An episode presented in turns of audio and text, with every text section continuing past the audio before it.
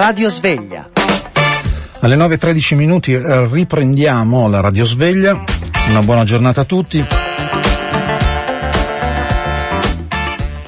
Ancora un passaggio dedicato appunto all'anniversario della strage di Via D'Amelio. Allora, adesso vi voglio riproporre un'intervista che è stata fatta nelle settimane scorse a Nando dalla Chiesa su un libro suo uscito di recente a fine maggio che si intitola Una strage semplice. Eh, dalla Chiesa in quel libro racconta che la strage di Capaci la strage di Via D'Amelia sono eh, i due atti di un'unica strage. Allora, come vi dicevo, l'intervista che vi ripropongo adesso è un'intervista che è stata fatta ehm, il 23 maggio scorso, quindi si parla molto ovviamente del giudice Falcone, quella era la giornata dei 25 anni della strage di Capaci. Si parla ovviamente anche di Paolo Borsellino, sentirete ritornare alcune delle questioni che abbiamo affrontato poco fa con l'avvocato Alfredo Galasso nella prima parte della trasmissione e con Antonio Di Pietro. Allora voglio riproporvi ora eh, quell'intervista dalla Chiesa all'inizio del libro racconta che la sua è una ricostruzione diversa dei fatti basata però su ciò che già si sa. Diciamo così, non ci sono rivelazioni da questo punto di vista, ma la vera rivelazione appunto è questa diversa ricostruzione dei fatti. Allora, che cosa vuol dire una ricostruzione diversa di fatti che già si conoscono? Da qui comincia la prima eh, risposta di Nando dalla Chiesa. Sentiamo. Eh, vuol dire che abbiamo a disposizione degli elementi per eh, costruirci un quadro di quello che è accaduto mh, tra le indagini, i, i, libri che hanno raccolto le, eh, dichiarazioni dei collaboratori di giustizia, eh, tutto ciò che è successo intorno, perché eh, qui il problema non è ovviamente eh, di un delitto, come, un delitto normale come gli altri, ma di un delitto che ha una grande valenza pubblica e, e quindi viene anche eh, prodotto sull'onda di, di, di, fatti, di accadimenti, di posizioni che nel tempo diventano sempre più chiare nei confronti eh, del lavoro che Giovanni Falcone fa a Palermo e del lavoro di Paolo Borsellino. E, e sembra quasi che mh, a un certo punto ci sia una bomba, ma no, eh, c'è stata un, una progressione eh, volta a colpire in particolare Giovanni Falcone, che era il simbolo da abbattere a ogni costo per Cosa Nostra,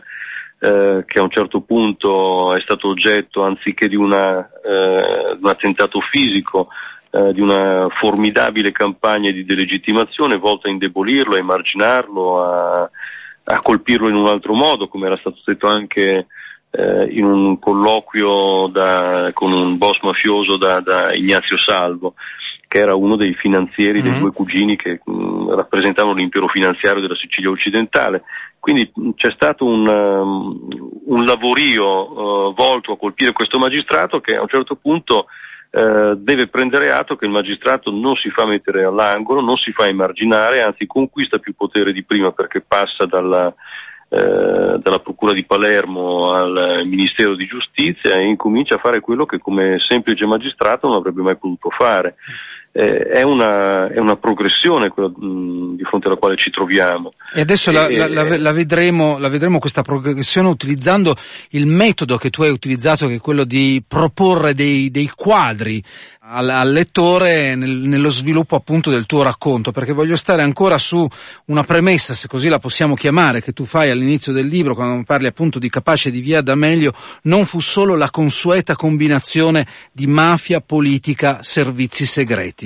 Sì, eh, è, in genere quando bisogna dire, mh, dare una spiegazione a un delitto importante di mafia si ricorre alle complicità politiche, si ricorre alla presenza inevitabile dei servizi che sembrano quasi entrarci sempre perché accade, succede, succede sempre qualcosa di strano, una, una, cassaforte aperta, un'agenda che viene sottratta, però eh, questo fa parte delle dinamiche successive al delitto e che spiegano la vastità delle, diciamo, delle complicità che ci sono, ma la ragione per cui il delitto eh, viene commesso eh, sono ragioni che stanno, eh, secondo me, all'interno di una logica di sistema. Eh, non si può parlare di un delitto di Stato, intendiamoci, perché eh, Falcone stesso rappresenta lo Stato, perché ha un ministro della giustizia che, che lo sostiene, eh, ma che ci sia un sistema eh, politico, economico che si muove contro di lui, questo mi sembra, questo mi sembra indubbio. E questi quadri partono, che tu tracci, partono dalla descrizione di quello che è l'Italia, l'Italia di, di quegli anni,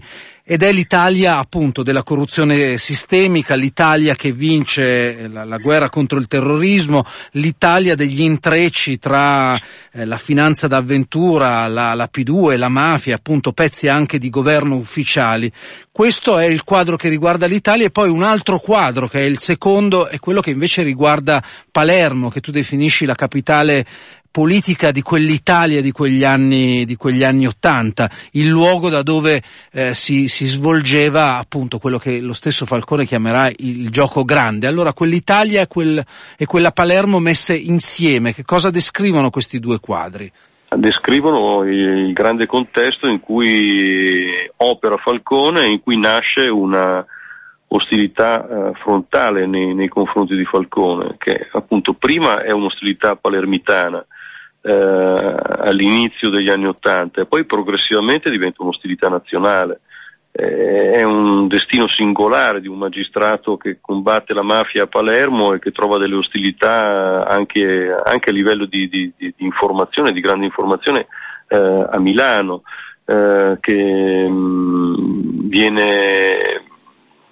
eh, politicamente sul piano nazionale emarginato quando eh, il Consiglio Superiore della Magistratura deve decidere eh, se ehm, nominarlo capo dell'ufficio istruzione, perché quella non è una partita palermitana, quella è una partita altamente nazionale in cui si spremono le capacità di persuasione di, di, di poteri politici, cioè Falcone quell'ufficio istruzione non lo deve avere, ma non è che non lo deve avere per ragioni palermitane, eh, palermitane e non solo. Eh, non dimentichiamo mai qual è il rapporto tra i palermitani e, e l'uomo politico più potente d'Italia che era Giulio Andreotti, ma eh, non dimentichiamo nemmeno che c'è una finanza d'avventura che si è nutrita di capitali mafiosi e ha incominciato anche a essere colpita al nord, ma eh, ha incominciato a essere colpita al nord, sto pensando a, alla finanza di Sindona e alla finanza di Calvi, ma non sono gli unici due imperi nei quali arrivano eh, i soldi del, eh, del narcotraffico. In questa ricostruzione che tu fai appunto del contesto generale in cui avviene poi la, la, la strage di Capaci, c'è il, il, punto centrale di questo tuo racconto che è quello che va sotto il nome della convergenza. Eh, ricordi che la decisione di uccidere Falcone viene presa da Cosa Nostra a febbraio del 92, quindi qualche settimana dopo la conferma della sentenza del maxi processo da parte della Cassazione, appunto tre mesi prima di quel 23 maggio. La mafia mafia non era l'unica potenzialmente interessata a questa soluzione, cioè a quella di uccidere Falcone. Chi sono gli altri soggetti? Ma gli altri soggetti è difficile prenderli uno per uno perché eh, si capisce eh, che c'è una spinta. Eh, quando eh, Provenzano in una riunione di Cosa Nostra, di cui ci parlano alcuni collaboratori di giustizia, spiega eh, che sono stati contattati gli amici imprenditori del nord sulla, sul loro atteggiamento verso una possibile strage e, e che gli imprenditori del nord, i nostri amici imprenditori del nord hanno dichiarato che non si metteranno di traverso, si sta già eh, adombrando qualche cosa, un'entità esistente, non fantasmi. Mm. Eh, ci sono soggetti che evidentemente sono entrati in rapporto con la mafia eh, e, di questo abbiamo le prove, mm, c'è tutta l'inchiesta su, sul tavolino, famoso tavolino in cui si regolano i rapporti tra mafia e appalti,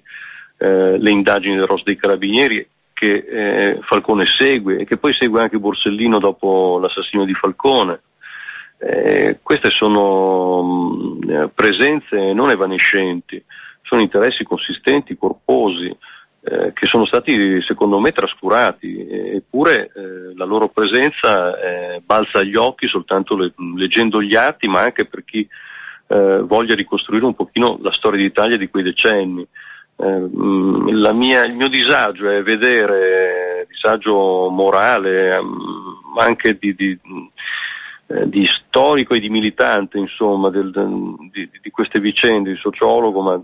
anche di persona che ha vissuto direttamente questi avvenimenti, è di, di, di vedere ridotto il, quella, quel periodo, quei, quella doppia strage, che poi è in effetti una strage sola, con una strage un primo tempo, una sua continuazione, a un, una vicenda di, servizi segreti. Ecco, io questo non, non, non riesco ad accettarlo perché l'ostilità è stata palese, lunga e conclamata. Tu scrivi che se l'uccisione di Falcone non è stata solo una vendetta, no? la vendetta di Cosa Nostra che gliel'aveva in qualche modo giurata, ma anche una funzione preventiva. Non è un complotto, fu piuttosto un insieme di processi giudiziari, economici, politici, culturali. Fai riferimento ai vasi comunicanti, un accenno l'hai già fatto un momento fa, a questo insieme di fattori. Ed è un insieme di fattori nuovo, cioè questa lettura che tu offri è una lettura nuova nel tenere insieme tutti questi elementi? Beh, questo non, non credo che lo si possa evitare, non, non, c'è una causa, non c'è soltanto la vendetta, fra l'altro lo dicono anche uomini importanti di Cosa Nostra che hanno collaborato con la giustizia, anzi perfino esagerando, eh, nel senso che mh, mettono l'accento sul, soprattutto, quasi esclusivamente sulla funzione preventiva. Eh, lì ci sono delle divergenze di opinione, qualcuno va sulla, sulla, funzione preventiva, qualcun altro dice dovevamo vendicarci, qualcun altro dice dovevamo fare un favore a qualcun altro, ma già il fatto che coesistano queste spiegazioni tra persone molto interne a Cosa Nostra eh, dà la misura del groviglio che si è formato e, e, noi quel groviglio lo dobbiamo, lo dobbiamo vedere, se no andiamo dietro ogni volta a, a, un dettaglio, a un particolare indubbiamente utili per capire esattamente per filo e per segno le cose come sono andate e, e non vediamo più la, questa massa eh, grossa di realtà che mh, mm, dovrebbe invece eh, allarmarci. Io mh, devo dire, incomincio a vivere anche con una certa difficoltà, questo riferimento monotono alla ricerca di nuovi referenti politici, che indubbiamente c'è stata, indubbiamente c'è stata, ma non ci si chiede se il fatto che eh, stesse nascendo la Procura Nazionale Antimafia voluta da Falcone eh, abbia prodotto degli effetti eh, sulle, sui timori, sulle paure di ambienti che già guardavano con fastidio Falcone quando operava nella sua giurisdizione palermitana, figurarsi quando fa nascere una Procura Nazionale con tutti gli scambi di interessi che ci sono stati tra economia legale ed economia illegale esattamente in quegli anni o con i rapporti che ci sono stati tra mafia e politica molto oltre la Sicilia.